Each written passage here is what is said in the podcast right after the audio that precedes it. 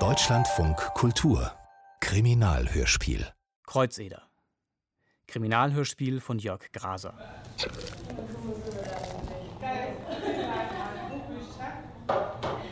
Nur Weizen. Kommissar. Kommissar Kreuzeder. Kriminalrat Becker, wir haben einen Mord. In Rechenbrunn, Kressenau 3, ein Bauernhof. Jetzt haben wir gerade einen Schweinsbraten bestellt. Na, dann stellen Sie wieder ab. Ich is ganz schnell. Sie essen gar nicht. Sie fahren jetzt sofort da raus. Sie wissen selber, dass es um Sekunden geht. Jede Sekunde, die Sie vertrödeln, ist schon wieder ein Vorsprung für den Täter. Ja, ja. Ein Mord in der Mittagspause. Vor 20 Jahren, wie er noch 80 Kilo schwer war, wäre der Kommissar Kreuzeder auf diesen Anruf hin aufgesprungen, hätte sich mit knurrendem Magen hinter Steuer geklemmt und wäre wie eine gesenkte Sau zum Tatort geprescht. Aber mittlerweile hat er ja über 100 Kilo gehabt und gar nicht daran gedacht, auf seinen Schweinsbraten zu verzichten. Er hat sich schmecken lassen und sich dazu ein paar Weißbier und etliche Obstler gegönnt. Es hat ihn auch überhaupt nicht aus der Ruhe gebracht, wie sein Chef hereingekommen ist. Es war nämlich eine Bierruhe, die der Kreuzeder da gehabt hat. So lese ich das jedenfalls aus den Akten. Ich hab's doch gewusst. Mahlzeit. Jetzt wären Sie nicht auch noch frech. Das hat Folgen, Herr Kreuzeder. Diesmal kommen Sie mir nicht davon. Sie hören jetzt augenblicklich auf zu essen. Bin gleich fertig. Sofort, habe ich gesagt. Was ist los mit Ihnen? Sind Sie krank? Haben Sie irgendwelche Depressionen? Dass ich wüsste. Machen wir uns doch nichts vor. Sie sind seit Jahren völlig desinteressiert. Ihre Aufklärungsquote tendiert gegen Null. Sie sind der schlechteste Mordkommissar von ganz Niederbayern, wahrscheinlich von der ganzen Welt. Ja, ja. Wir haben einen Mord, Herr Kreuzeder, wenn Ihnen das was sagt. Einen Mord. Zahlen. Kindlein. Aber wollen Sie jetzt im Ernst hier warten, bis die Dame soweit ist? Ich bin Ihr Zechbreller. Was ist bloß los mit Ihnen? Wenn Sie nicht mal mein bester Mann gewesen wären, hätte ich Sie schon längst rausgeschmissen. Na, Das kennen Sie gar nicht. Und ob ich das kann. Auch für einen Beamten gibt es den Punkt, wo er untragbar wird. Und den haben Sie schon längst überschritten. So, das wäre jetzt der Schweinsbraten, 5 Weißbier und 6 Obstler. Macht 32,20 Euro. 34. Habt ihr es richtig gehört? Wollen Sie jetzt in dem Zustand Auto fahren? In was für einem Zustand? Das kommt in Ihre Akte, Kreuzeder. Und zwar alles. Und jetzt nehmen Sie ein Taxi und das zahlen Sie gefälligst selbst. Ja, ja. Bis das Taxi da war, hat es dann nochmal gedauert.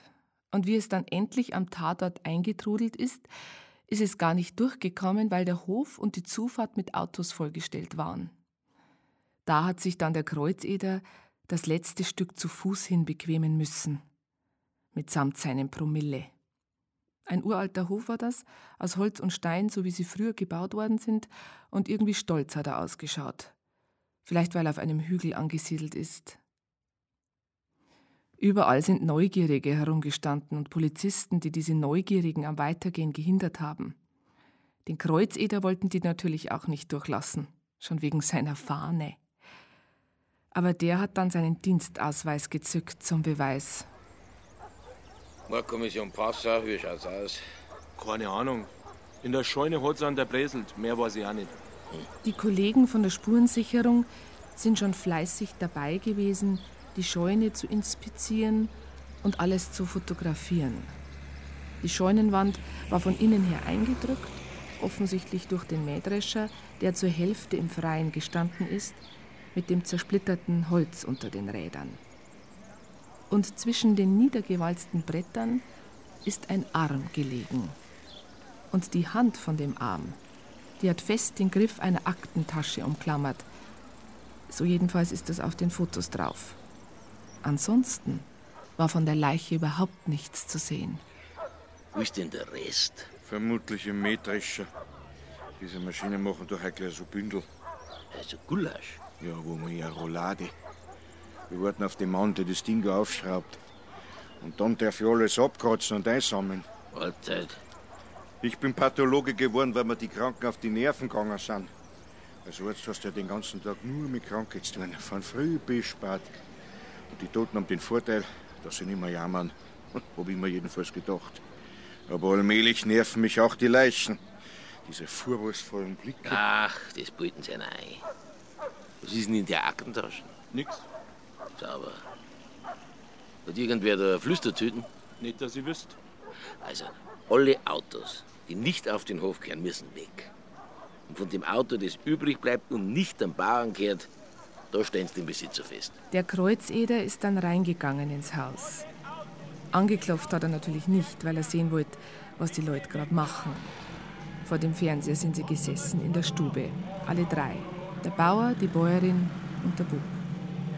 Superman haben sie sich angeschaut. Irgendeine Wiederholung, weil es war ja erst nachmittags. Die Möbel waren so in der Art der 70er Jahre, wie man das aus den Zeitungsbeilagen kennt, auf denen dann draufsteht, super billig. Eigentlich hätte draufstehen müssen, super schäbig. Mahlzeit. Mahlzeit. Ich bin von der Krippe. Kann die Sie mir was fragen? Mhm. Ja, wenn Sie dann bitte mal in die Küche mitkommen würden, ne? Sie auch, Frau Holzner.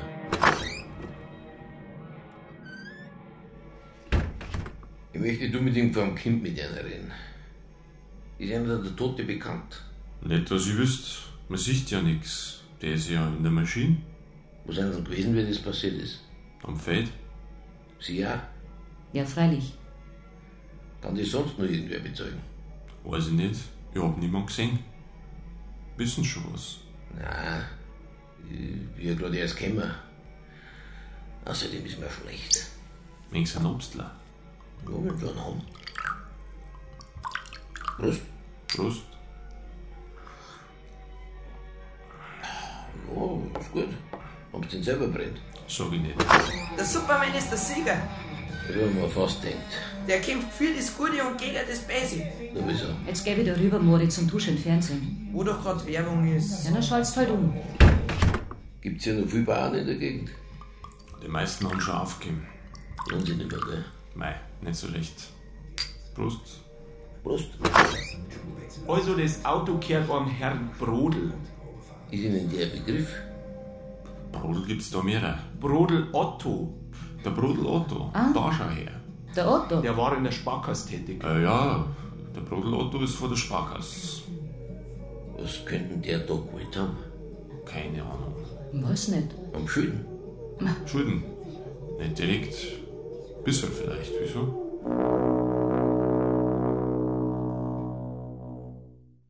Ein paar Tage später ist der Kommissar Kreuzeder in einem alten schwarzen Anzug, der ihm viel zu eng war, im Büro aufgetaucht, hat sich einen Kaffee gemacht, sich damit an seinen Schreibtisch verzogen und Zeitung gelesen. Sein Chef, der Kriminalrat Becker, hat so getan, als zwicke ihn das überhaupt nicht und hat in einer Akte geblättert. Äußerlich war er ruhig, aber sein Schädel ist allmählich rot angelaufen.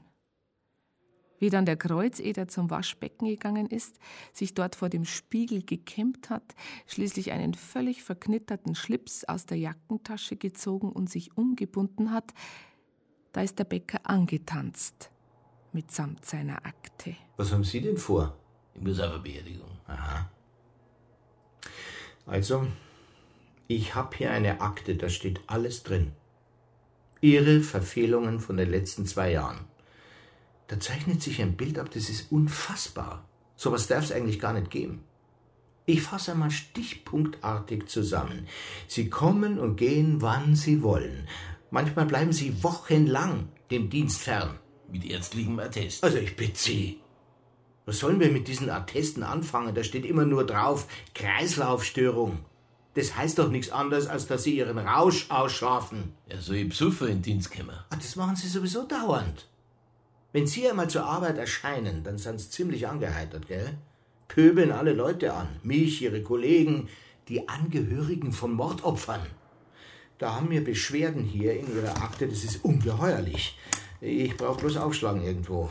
Hier, hier, da haben Sie zu der Frau eines eben erst ermordeten höheren Beamten gesagt, sind's froh, dass Sie ihn los sind und spendieren's dem Mörder einen Schnaps. Wer weiß, war es. Es war eine tote Ehe. Der Mann war so charmant wie ein Ratiergummi. So was sagt man nicht zu einer frisch gebackenen Witwe, die unter Schock steht. Von wegen Schock. Die hat sich bloß nicht traut, dass er sich freut. Dabei war der Mord ein einziger Segen für sie. Bei Ihnen stimmt was nicht im Kopf, Herr Kreuzeder. Ich muss Ihnen das einmal ganz offen sagen, entschuldigen schon.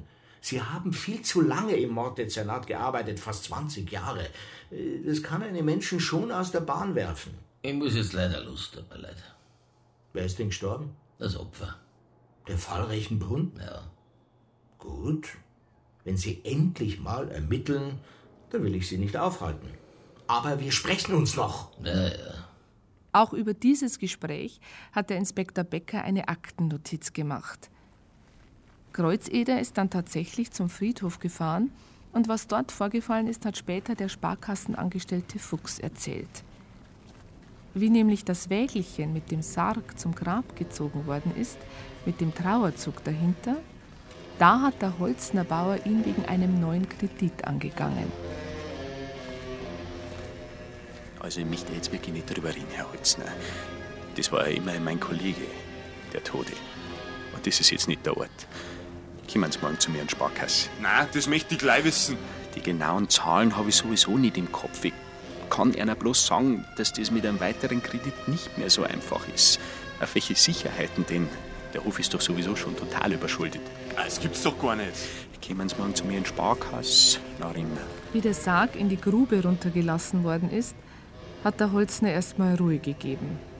Und auch während der Trauerrede des Pfarrers hat er stattgehalten. Jeden Tag, jede Minute, jede Sekunde geschieht irgendwo auf dieser Erde ein Mord. Im Irak kracht's, in Afghanistan kracht's, in Chicago kracht's, überall kracht's. Und jetzt auch in Rechenbrunn. So eine Zeit hat es schon einmal gegeben. Das war kurz vor der Sintflut. Da steht alles in der Bibel. Da aber der Herr sah, dass der Menschen Bosheit groß war auf Erden und alles Dichten und Trachten ihres Herzens böse war immer da, da reute es ihn, dass er die Menschen gemacht hatte. Und er sprach, ich will die Menschen, die ich geschaffen habe, vertilgen von der Erde. Dann hat er die Sintflut geschickt. Nur Noah hat Gnade gefunden vor dem Herrn.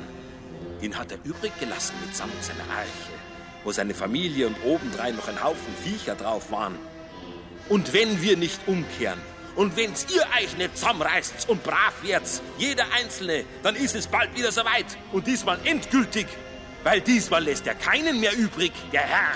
Dann sagt er weg mit dem ganzen Klump. Menschheit, du hast von Anfang an nichts taugt. Es ist fünf vor zwölf. Also, durchbeten und reißt euch zusammen. Der Holzner Bauer hat sich aber überhaupt nicht zusammengerissen.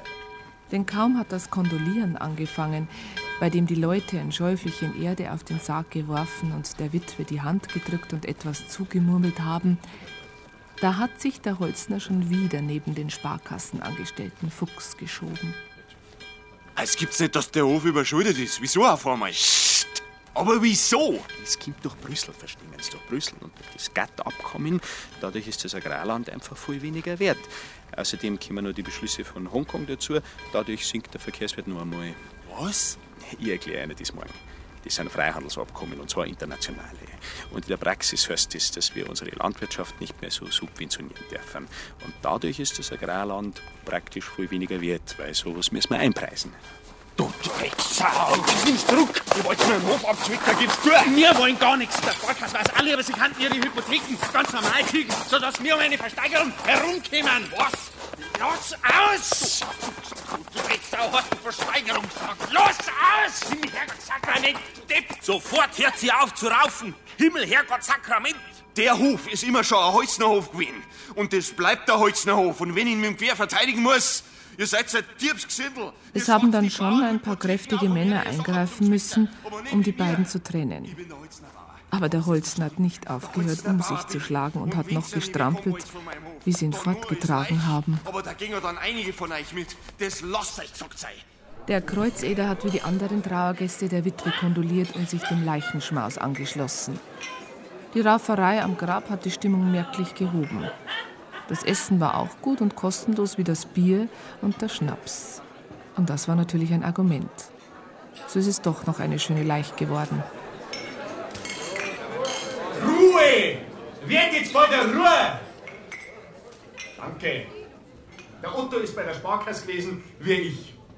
Aber sein Herz hat für die Spielvereinigung Richenbrunn geschlagen. Gerade so wie meins. Er ist unser Kassenwart gewesen und er ist solcher unersetzlich. Er hat alles für den Verein getan. Sogar seine ehelichen Pflichten hat er vernachlässigt. Mit dem Otto geht die Spielvereinigung unter und das darf nicht sein. Mach halt du den Kassenwart. Das ist jetzt nicht die Zeit und der Ort. Darüber reden wir ein andermal. Ein Prost auf den Otto! Zwecks meiner hätt's nicht sterben brauchen. Adios, Muchacho. Jetzt! Prost,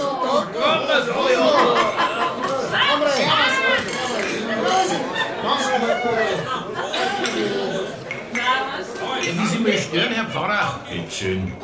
Der Jesus hat doch dem Mörder verziehen, der mit ihm gekreuzigt worden ist. Warum macht denn der sowas? Aus Barmherzigkeit. Kann das nicht sein, dass der einfach gesehen hat, was das für ein armer Wicht ist? Das kommt aufs Gleiche raus. Ich weiß gar nicht mehr, was ich machen soll.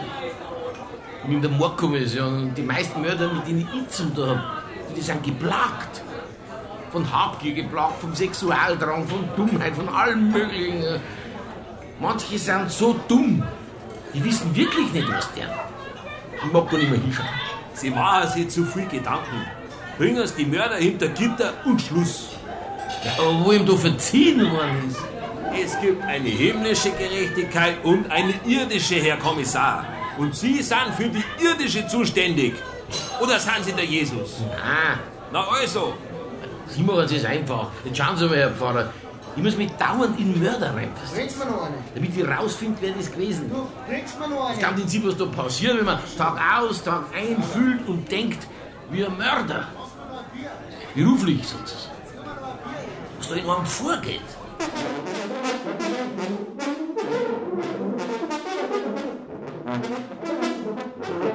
Kreuzeder hat den Holznerbauern noch am gleichen Tag verhaftet.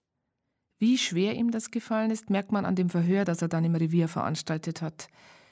Der Kriminalrat Becker hat das zuerst gar nicht glauben wollen, nachdem er das Protokoll gelesen hat, und hat sich von der Sekretärin das Band vorspielen lassen. Ich bin sicher, Sie kriegen mildernde Umstände.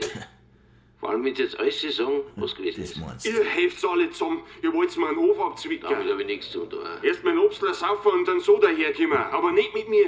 Ich bin der Holzner Bauer. Ah, das habe ich schon verstanden. Ihr seid alle Verbrecher. Gib Ihnen sogar recht. Alle, alle miteinander. Das tut mir wahnsinnig leid. Ihr hätt's alle an die Wand gestellt und erschossen. Da gehört kurz ein Prozess gemacht. Ein Gesindel seid ihr. Ein Diebsgesindel. Ah, Sie haben ja so recht. Ich spreche mal aus der Seele.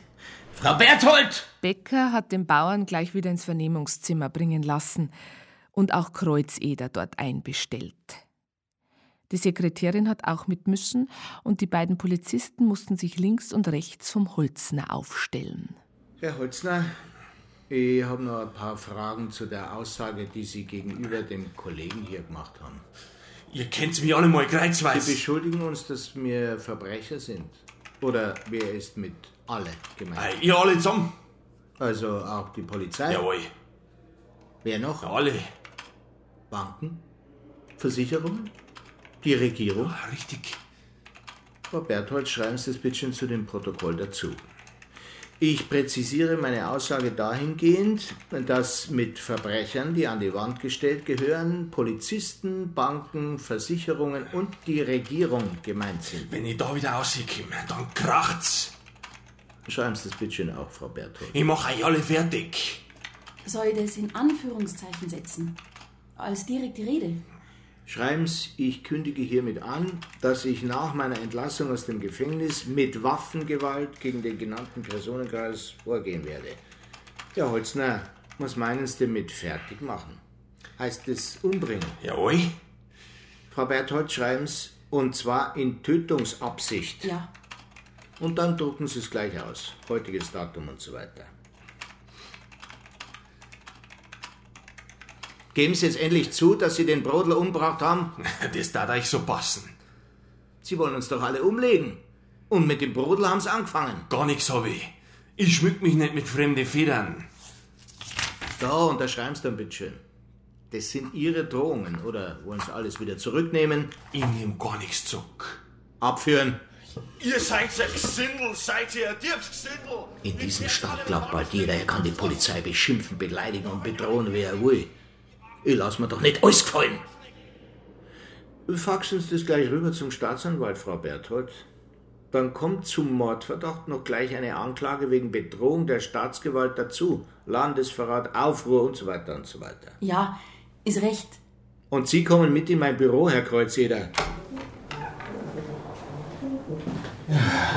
Ich weiß nicht mehr, was ich mit Ihnen mache. Weg.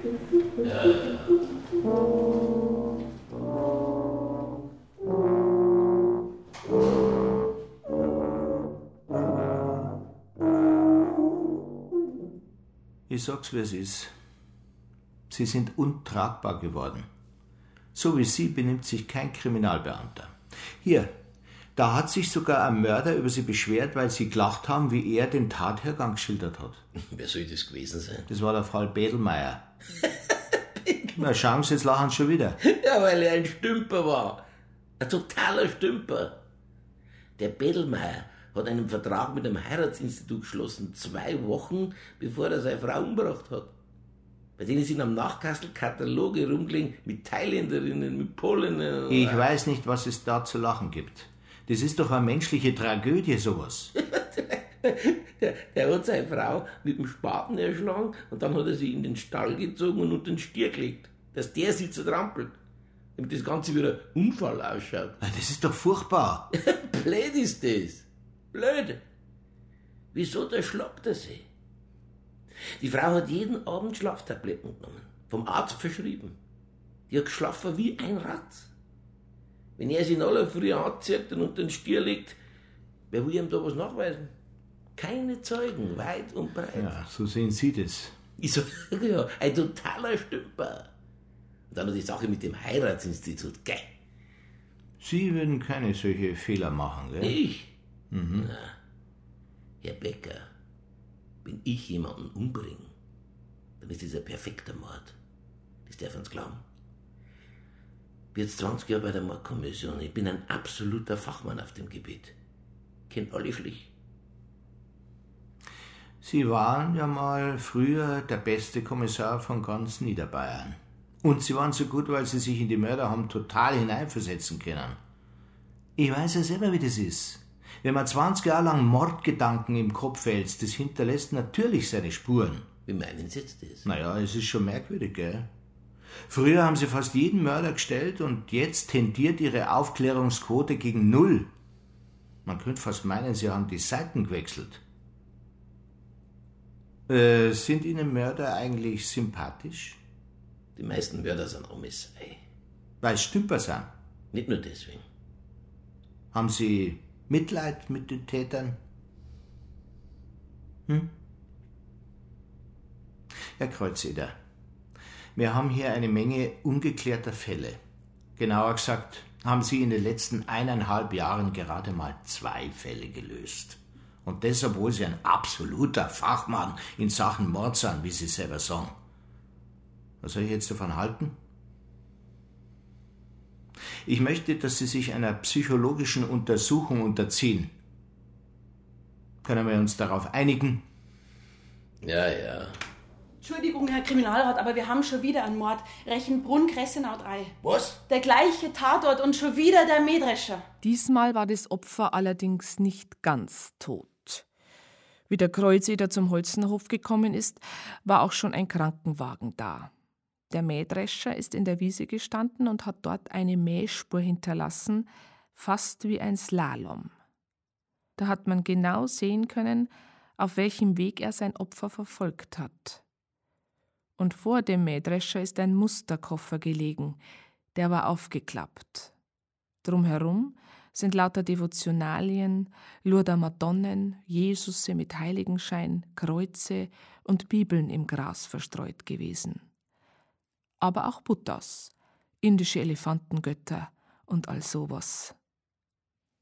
Blutflecken sowieso. Mordkommission Passau, hier schaut's aus. Der Doktor sagt, er kann noch gar nichts sagen. Na, immerhin. Äh, wer hat denn die Mähdrescher gefahren? Keine Ahnung. Die Barin sagt, dass er immer im Gefängnis ist und sie weiß von nichts. Wo ist die? Im Haus. Der Kreuzeder ist aber gar nicht erst ins Haus gegangen, sondern direkt mit dem Krankenwagen mitgefahren.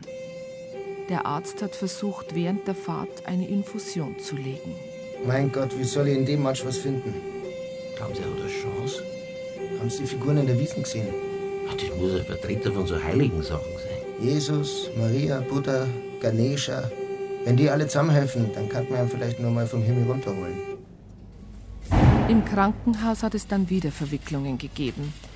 Der Kreuzeder ist nämlich hinter der Trage mit dem Kranken hergegangen, aber er hat ja immer noch nach Schnaps gestunken, vom Leichenschmaus her. Und rasiert war auch nicht. Also er hat ausgesehen wie ein Penner.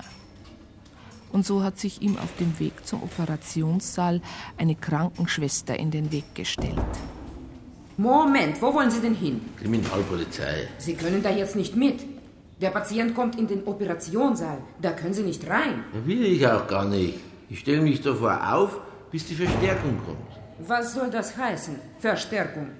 Sie sind ja völlig betrunken. Das macht nichts. Das bin ich gewohnt. Der Mann wird jetzt operiert. Und dann kommt er in die Intensivstation.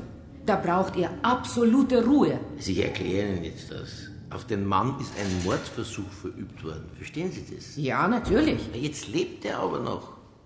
Und hat seinen Mörder gesehen, verstehen Sie? Der einzige Zeuge. Solange der noch am Leben ist, ist er für seinen Mörder eine Zackbombe. Jesus Maria. Ja, also ich als Mörder. Ich täte schauen, dass ich ihn so schnell wie möglich wegräume.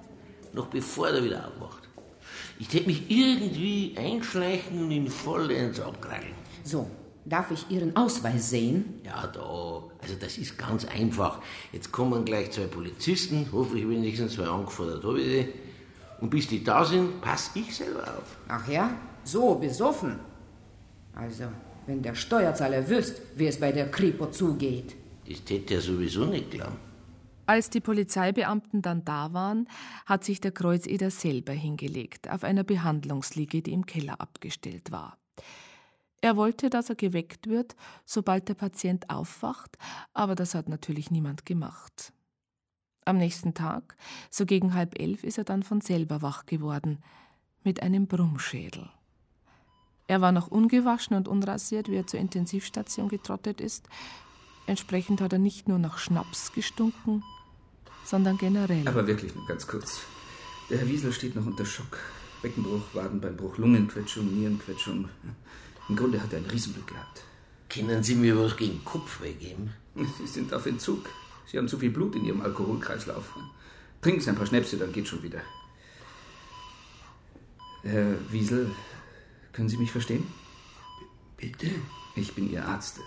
Es ist ein Polizist da, der möchte Sie was fragen. Können Sie ihm antworten? Ich, ich weiß nicht. Was ist passiert, Herr Wiesel? Die, die Maschine. Ja, wer ist draufgesessen? Die Maschine. Nein. Das hat keinen Sinn. Nein, das geht nicht. Er regt sich zu sehr auf. Wer ist draufgesessen? Wer war auf der Maschine? Da, da, da, da. Was haben Sie gesehen? Wer war auf der Maschine? Da, da, da, da war niemand. Nie- nie- Niemand war da. Sie sind hier im Krankenhaus. Sie sind in Sicherheit, Herr Wiesel. Es kann nichts mehr passieren. Es ist alles in Ordnung. Es ist alles in Ordnung. Am selben Tag ist der Kreuzeder dann in meine Praxis gekommen. Ohne dass er sich deswegen rasiert oder gewaschen hätte. Der Kriminalrat Becker hat diesen Untersuchungstermin quasi auf dem Dienstweg erzwungen. Ich hatte den Kreuzeder ja nie vorher gesehen, weil ich selber erst seit drei Wochen bei der Passauer Polizei tätig war. Anlass dafür ist eine Statistik gewesen. Es ist nämlich statistisch erwiesen, dass die Selbstmordrate von Polizeibeamten dreimal so hoch ist wie bei der Normalbevölkerung. Jedenfalls in Bayern. Auf diese Zahlen hin hat der Staat gleich eine ganze Schar von Psychologen eingestellt, die da was dagegen machen sollen. Wer hätte ja nie gedacht, dass ich mal als Polizeipsychologin arbeiten würde. Weil das interessiert mich eigentlich überhaupt nicht. Aber mit irgendwas muss man ja sein Geld verdienen. Ich brauche keine Psychologin. Den Spruch kenne ich.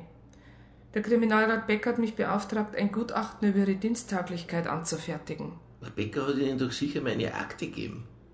Damit haben Sie die Leberwerte, die Fehlzeiten, die Abmahnungen und Beschwerden. Was wollen Sie denn mehr?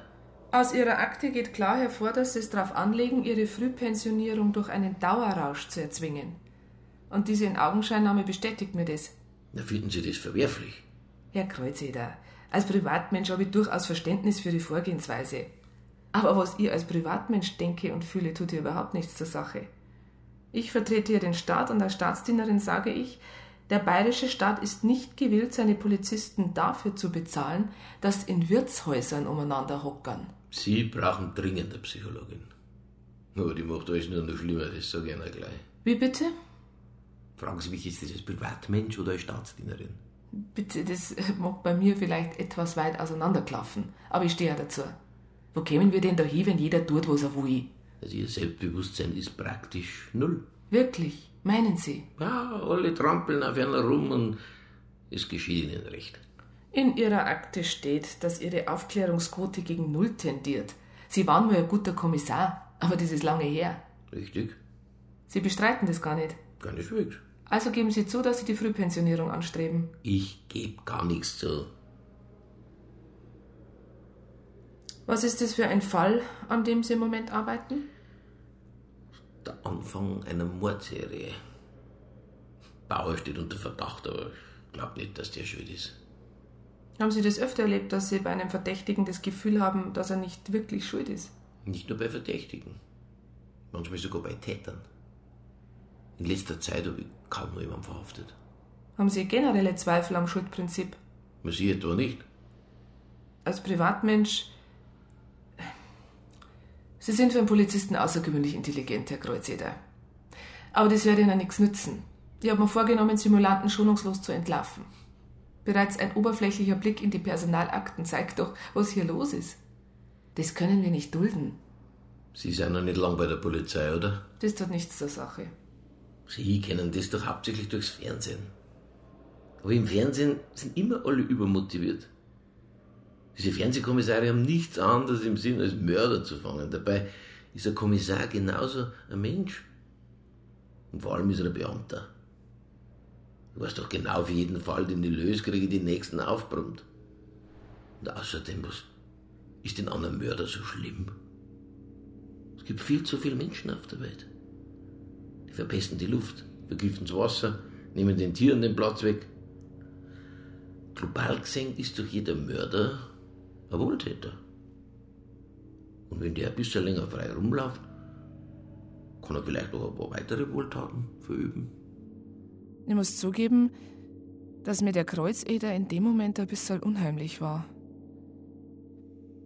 Es war irgendwie nicht ganz klar, ob er das jetzt ernst gemeint hat oder nicht. Er ist dann nochmal zum Tatort gefahren. Das kann ich aus den Akten ersehen und aus dem, was mir der kleine Moritz später erzählt hat, also der Sohn vom Holzner Bauern. Der hat nämlich vom Schuppen aus gesehen, wie der Kreuzeder am Hof geparkt hat, ins Haus gegangen ist und bald darauf wieder herausgekommen ist.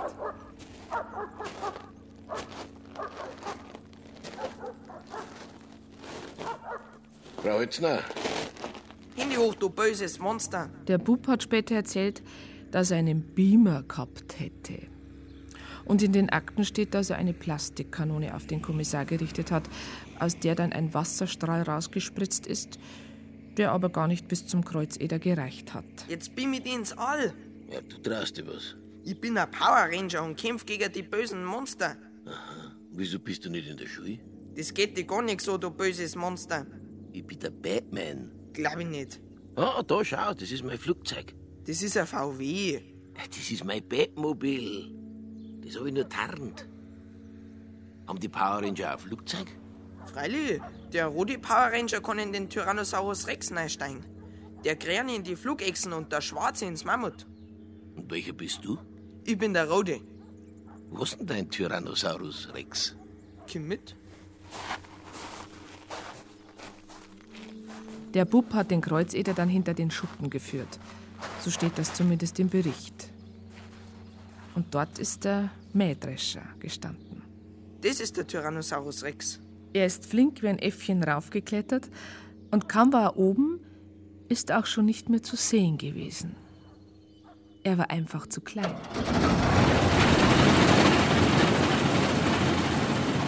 Der Kreuzeder hat noch geschaut. Da ist auf einmal der Motor losgegangen und die Maschine ist auf ihn zugerattert. Er ist dann davongerannt mit seinen 100 Kilo. Und der Bub ist lachend mit dem Mähdrescher hinterhergerumpelt. Es war ein Riesenglück für den Kreuzeder, dass er es noch bis zu einem Baum geschafft hat, hinter dem er sich in Sicherheit bringen hat können.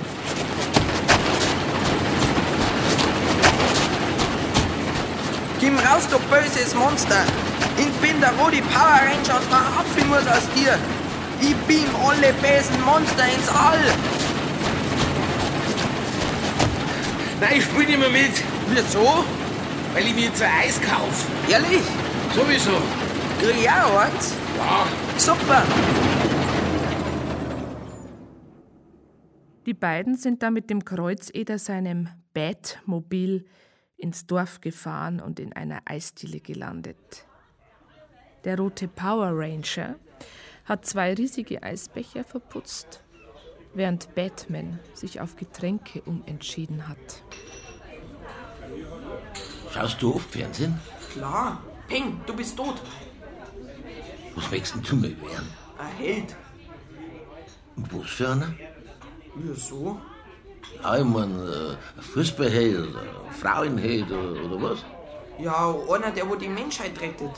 Ich wär mindestens der Präsident von Amerika und steige in meinen Kampfflieger und dann geht's los. Tschum, tschum, tschum, tschum, tschum, tschum, tschum. Siehst du die Außerirdische da? Ja, klar. Tschum, tschum. Darf's noch irgendwas sein? Ja, zahlen bitte. Gern. Also, das waren zwei Fruchtbomben mit Sahne, sieben Weißbier und elf Obstler. Macht zusammen 42 Euro und 60 Cent. 45.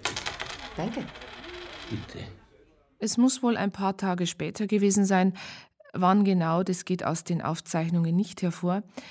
Aber der Kreuzeder ist mit dem Buben schließlich ins Krankenhaus gefahren. Grüß Gott, Herr Wiesel. Grüß Gott. Grüezi, der Kriminalpolizei Passau. Vielleicht erinnern Sie sich, ich habe Sie befragt, wie Sie noch auf der Intensivstation waren. Ja, ja, ich weiß schon. Darf ich den Vorhang ein bisschen aufmachen, damit man was sieht? Von mir aus. Das ist übrigens der Moritz. Dich. Ist das Ihr Sohn? Nein, nein. Wie geht's denn Ihnen? Saumäßig. Die Schwestern sind alle zu jung für mich. Ja, ich hab mir das Zeug angeschaut, was Sie verkaufen. Aber kann man davon leben? Na, ich probier's zumindest. Früher habe ich ja Scheren, Messer, Nadeln und Zwirn gehabt, aber das gibt's ja alles in den Supermärkten. Ja, diese, diese Urkunden da, diese Ablässe. Ja, damit tritt ich auf die Mittelaltermärkte auf, als Detzel. Mögen Sie einen Ablass? Da werden Ihnen garantiert die Sünden erlassen. Die sind nämlich mit Original-Weihwasser aus dem Regensburger Dom bespritzt. Haben Sie da eine Lizenz von der Kirche? Brauche ich gar nicht. Ich habe einen Gewerbeschein für den Einzelhandel. Der gilt praktisch für alles. Das ist er. Was meinst du?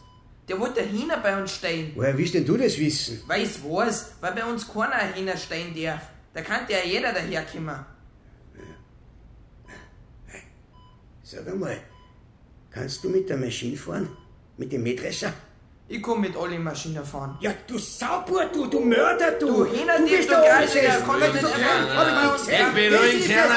Was war es? Der? Bub ist erst zehn. Ja, der, der, der gehört doch in Gewahrsam genommen, dass er nicht mehr raus darf zwischen den Menschen. Oder gleich außer Landes Ich hab Ihnen doch gesagt, er ist zehn. Ja, haben Sie das gewusst? Ja, mehr oder weniger. Jetzt weiß ich es jedenfalls. Und wird er jetzt eingesperrt?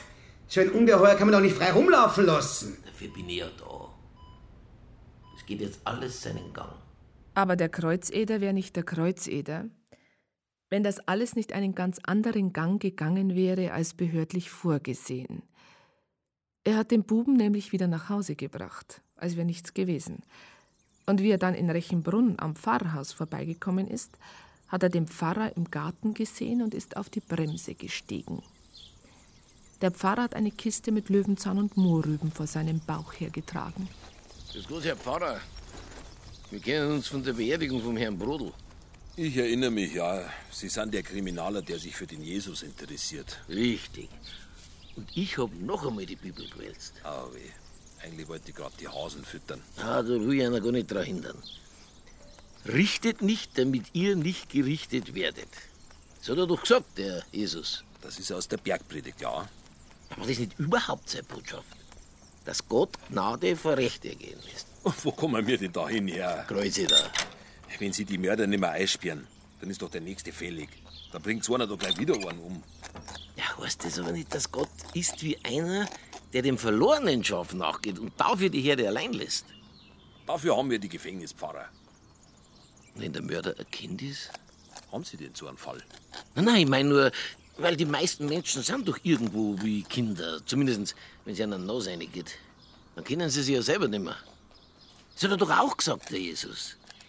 Vergib ihnen, denn sie wissen nicht, was sie tun. Das hat doch auf seine Mörder gemünzt. Und auf Menschen überhaupt. Das war im Altertum, aber jetzt leben wir in einer Demokratie. Und die basiert nun mal auf der Mündigkeit von die Leid. Sonst wäre das ja alles falsch, was wir hier veranstalten. Vielleicht ist es ja. Der Jesus jedenfalls hat die Liebe übers Gesetz gestellt. Das kann schon sein, aber äh, das ist nicht praktikabel. Ja, soll jetzt das heißen, dass das alles unrealistisch war, was der Jesus gesagt hat? Sie dürfen es jedenfalls nicht so wörtlich nehmen. Die beiden müssen sich angestarrt haben, als ob jeder den anderen für einen Irren gehalten hat in dem Moment. Jedenfalls schließe ich das aus dem erbosten Telefonat, in dem der Pfarrer sich hernach beschwert hat. Wieso er ausgerechnet bei mir angerufen hat, um über den Kreuzeder zu schimpfen, das ist eine Sache für sich. Der Kreuzeder ist nämlich schnurstracks in die Kirche marschiert und der Pfarrer ist ihm hinterher. Und da war er schon so aufgeregt, dass er glatt vergessen hat, die Hasenstelle wieder zuzumachen. Wissen Sie, was ich jetzt mache, Herr Pfarrer? Jetzt bieselt ich in einer Kirche. Das lassen Sie bleiben. Ich sag's Ihnen, Herr Kreuzeder. Ich ruf die Polizei. Sie gehören ja ins Irrenhaus. Und zwar ins Weihwasserbecken. Da bisselt ihr jetzt ein. Das ist schon mehr wie Blasphemie, wenn Sie sowas machen. Das ist kriminell. Ja, das haben wir schon als Ministranten gemacht. Da habt ihr's ihr bloß nicht mitgekriegt, ihr Wichser. Wie oft hab ich als Ministrant das Magnificat beten müssen, ohne dass ich's kapiert hab. So hätte ich einer Dame schon auf einen Goldaltar geschissen. Wehe, Sie gehen auf den Altar auf. Das ist. Er das ist vollbringt mit seinem Arm machtvolle Taten. Er zerstreuet, die im Herzen voll Hochmut sind. Er stürzet die Mächtigen vom Thron und erhöhet die Niedrigen. Die Hungernden beschenkt er mit seinen Gaben und lässt die Reichen leer ausgehen. Lassen Sie den Kelch stehen! Ah, da, das gehört alles verschenkt, der ganze Prunk und Protz, der rumplatzt. Ich zeig Sie an! Sie kehren ja ins Irrenhaus! Ja, selig die Armen, denn ihre ist das Himmelreich.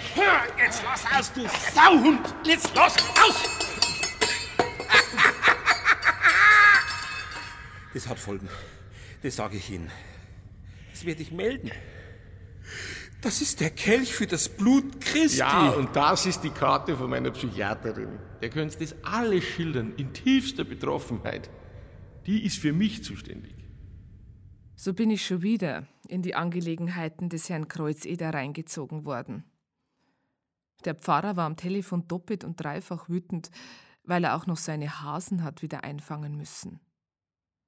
Und abends ist dann der Kreuzeder selber bei mir aufgetaucht. Bei mir zu Hause, weil die Praxis war ja schon zu. Offenbar hat er zu mir als Privatperson Vertrauen gehabt. Jedenfalls hat er mir jetzt den ganzen Fall geschildert. Also genau genommen müsste ich in den Bericht schreiben, dass es der rote Power Ranger war. Ich mach das nicht. Was? Sie wissen genau, was ich meine. Sie wollen, dass ich den Jungen therapiere. Ich kann sowas nicht. Ja, Sie haben doch ein Diplom, oder? Ja klar, aber ich brauche selbst eine Therapie. Das haben Sie doch gemerkt. Ja, das braucht sie alle. Ich weiß schon, dass die meisten Psychologen nichts wissen. Sagen wir mal, die Guten geben es wenigstens zu. Also wurschtel ich mich halt so durch. Ich habe diesen Job als Polizeipsychologin auch deshalb angenommen, weil ich mir gedacht habe, da kann ich wenigstens nicht mehr viel kaputt machen. Na, bei dem können sie auch nicht mehr viel kaputt machen. Ich hab vor Killern Angst. Er ist ein Kind. Natürlich, jetzt brauchen Sie nur noch sagen, ein netter kleiner Bursche. Nur ab und zu rattert da ein Film in ihm los, in dem er sich ganz großartig vorkommt. Aber das geht ein bisschen sehr auf Kosten seiner Umgebung, finden Sie nicht? Das ist ja das Problem. Ich kann es nicht lösen. Alles, was ich einer anbieten kann, ist ein Job Sui. Aber was? Ein Job Sui. Das ist eine Flugente mit allem möglichen Zeug drin. Bambus, Pilze und so. Sehr chinesisch. Habe ich in der Gefriertruhe. Na, wenn Sie sich die Mühe machen wollen. Zum Trinken gibt's auch was? An Wein? Ja, meinetwegen.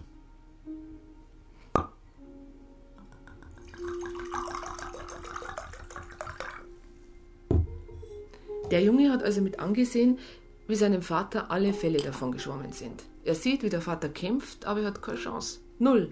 Ein Loser mit der entsprechenden Wut im Bauch. Ah, so ungefähr. Natürlich will der Bub seinem Vater helfen. Also identifiziert er sich mit den Helden, die er vom Fernsehen kennt. Und die wissen ja, wie man Probleme löst. Lernen am Modell nennt man das.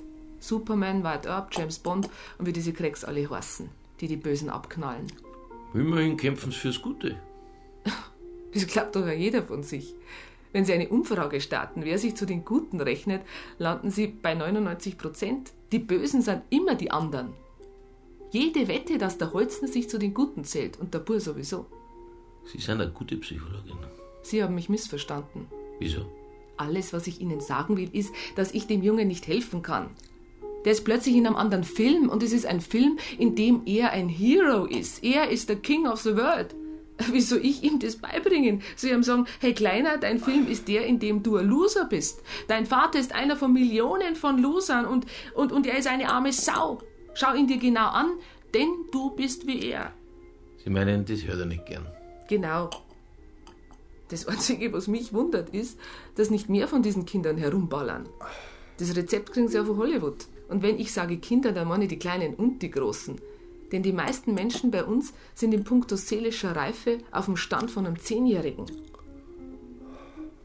Das Job so wird jetzt noch ein bisschen dauern. Möchten vorher noch eine Frühlingsrolle. Sie geben also dem Burm keine Chance. Er hat keine. Die werden ihn in ein Heim sperren, wo es vertreten ist, lauter kleine Killer, Sadisten und sonstige Psychopathen. Da lernt er dann, was er noch nicht weiß. So ist es nochmal. Also, Frühlingsrolle ja oder nein?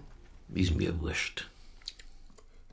Wenn ich mir heute die Frage stelle, warum der Kreuzeder seinen Vorgesetzten nicht über den Stand der Dinge informiert hat, dann halte ich es immerhin für möglich, dass er den Buben gar nicht für den wahren Täter gehalten hat, sondern für unschuldig, in einem höheren Sinn sozusagen. Die wahren Täter waren in seinen Augen schon eher die, die diese kindischen Actionfilme machen, durch die die Verlierer dazu ermuntert werden, um sich zu schlagen. Die Verlierer von diesem ganzen Tohuwabohu, das sich Weltwirtschaft nennt. Aber meiner Erfahrung nach verschleiern die meisten Menschen ihre wahren Motive, vor allem vor sich selbst. Hinter der höchstchristlichen Forderung Kreuzeders, Jesus ernst zu nehmen und Liebe vor Recht ergehen zu lassen, steht vielleicht auch das handfeste Interesse eines Polizeibeamten an der Reduzierung seines Arbeitsaufwandes. Beim Kreuzeder halte ich inzwischen so ziemlich alles für möglich. Es tut mir leid, wenn ich das sagen muss, aber sie stinken. Nach Schnaps, nach Rauch und nach Bier. Was haben Sie denn dieser Psychologin verzählt? Wieso? Dieses Gutachten ist eine einzige Unverschämtheit. Da steht nur Schwachsinn drin. Aber das ist der Gipfel. Da.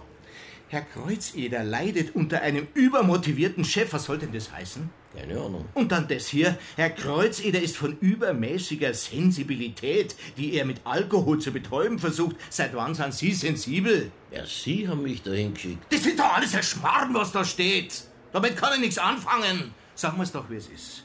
Sie sind ein arbeitsscheuer Alkoholiker, der durch 20 Jahre Mordkommission seelisch bestialisiert ist und zu nichts mehr zu gebrauchen. Sie sind übrigens schon 30 Jahre bei dem Verein. Aber die letzten 20 war ich nur noch am Schreibtisch. Sie waren immer an der Front. 20 Jahre lang nur Leichen, Mörder, menschliche Abgründe. Ich verstehe, was da mit Ihnen passiert. Ist, ist mir ganz klar. Sie fangen deshalb keine Mörder mehr, weil Sie die Seiten gewechselt haben. Hat die das geschrieben? Die? Die hat lauter Blödsinn geschrieben. Hier zum Beispiel. Äh, die niedrige Aufklärungsquote von Kommissar Kreuzeder resultiert aus einem radikalen Zweifel am Schuldprinzip. Was soll denn das heißen? Das heißt, dass Sie nichts dafür können. Ich? Wofür? Für einen Bluthochdruck zum Beispiel. Meinen Bluthochdruck, Herr Kreuzeder, den lassen Sie gefälligst in Ruhe, weil der geht's überhaupt nichts an, rein gar nichts. Und überhaupt sind Sie derjenige, der mir diesen Bluthochdruck beschert hat, weil Sie mich regelmäßig zur Weißglut treiben. Sag ich doch. Sie gehören eingesperrt, Herr Kreuzeder. Sie sind eine Bedrohung für die gesamte Menschheit. Genau genommen gehört jeder Mordkommissar, der länger wie 20 Jahre im Dienst ist, hinter Gitter. Aber da sind mir die Hände gebunden, weil das macht unser Justizwesen nicht mit. Und deshalb habe ich einen Bluthochdruck. Eben. Sie sind suspendiert. Ich suspendiere Sie vom Dienst. Und zwar augenblicklich. Danke. Haben Sie noch irgendwas rausgefunden in Rechenbrunn? Nein, nicht.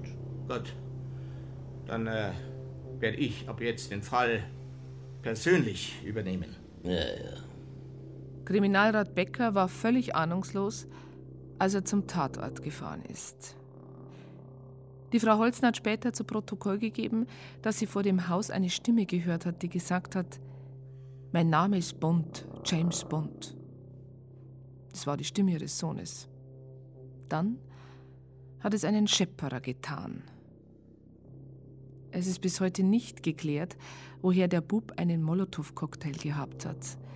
Er behauptet steif und fest, dass das zur Grundausstattung eines Agenten gehört. Manchmal frage ich mich, ob bei dem Tod vom Kriminalrat Becker nicht doch ein ausgesprochener Fachmann in Sachen Mord die Fäden gezogen hat. Aber die Zuständigkeit für diesen Fall hat ja jetzt der Nachfolger von Becker, der prompt zum Kriminalrat beförderte Herr Kreuzeder. Möchten Sie auch einen Schnaps? Ich bitte darum. Wie ich das gehört habe, diese schreckliche Entwicklung, habe ich gleich an unser erstes Gespräch denken müssen. Da haben Sie vom Anfang einer Mordserie gesprochen, als ob Sie geahnt hätten, dass da noch was kommt. Da kommt noch einiges. Prost. Prost auf Ihre Beförderung. Und das Kind läuft nach wie vor frei rum. Es ist ja noch nicht strafmündig, trotzdem. Irgendwas muss doch passieren. Im Dezernat warten alle nun auf ihre Anweisung. Natürlich. Das Kind muss auf jeden Fall irgendwie aus dem Verkehr gezogen werden. Es hat einen Sparkassenangestellten beseitigt, einen Vertreter zum Krüppel gemacht und einen Polizisten in die Luft gesprengt. Und es hat offenbar Gefallen gefunden an diesem Spiel. Ja, und als Leiter des Morddezernats sage ich, wir machen erstmal gar nichts. Aber das geht doch nicht. Natürlich geht das. Die wahren Schuldigen kriegen wir sowieso nicht zu fassen. Da haben wir keine Handhabe. Also, machen wir nichts. Dass in der Mordkommission noch viel gearbeitet wird, seit der Kreuzeder hier der Chef ist, kann ich nicht behaupten. Es ist aber auch nicht nötig, weil kaum noch Morde passieren. Zumindest tauchen keine in der Statistik auf. Das entscheidet ja jetzt der Kreuzeder, ob ein Mord vorliegt oder ein Unglücksfall. Und seit wir so eine gute Statistik haben, fühlen sich die Menschen hier in der Gegend viel sicherer. Das ist natürlich auch was wert.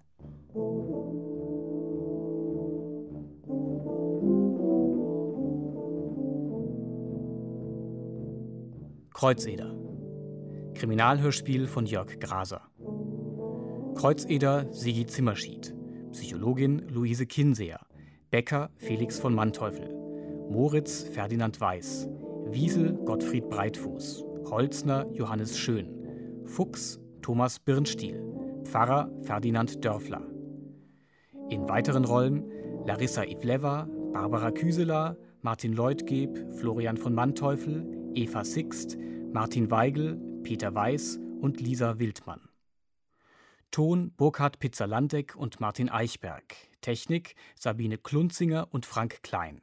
Regieassistenz Cordula Dickmeis. Regie Robert Mateka. Produktion Deutschland Radio Kultur 2010.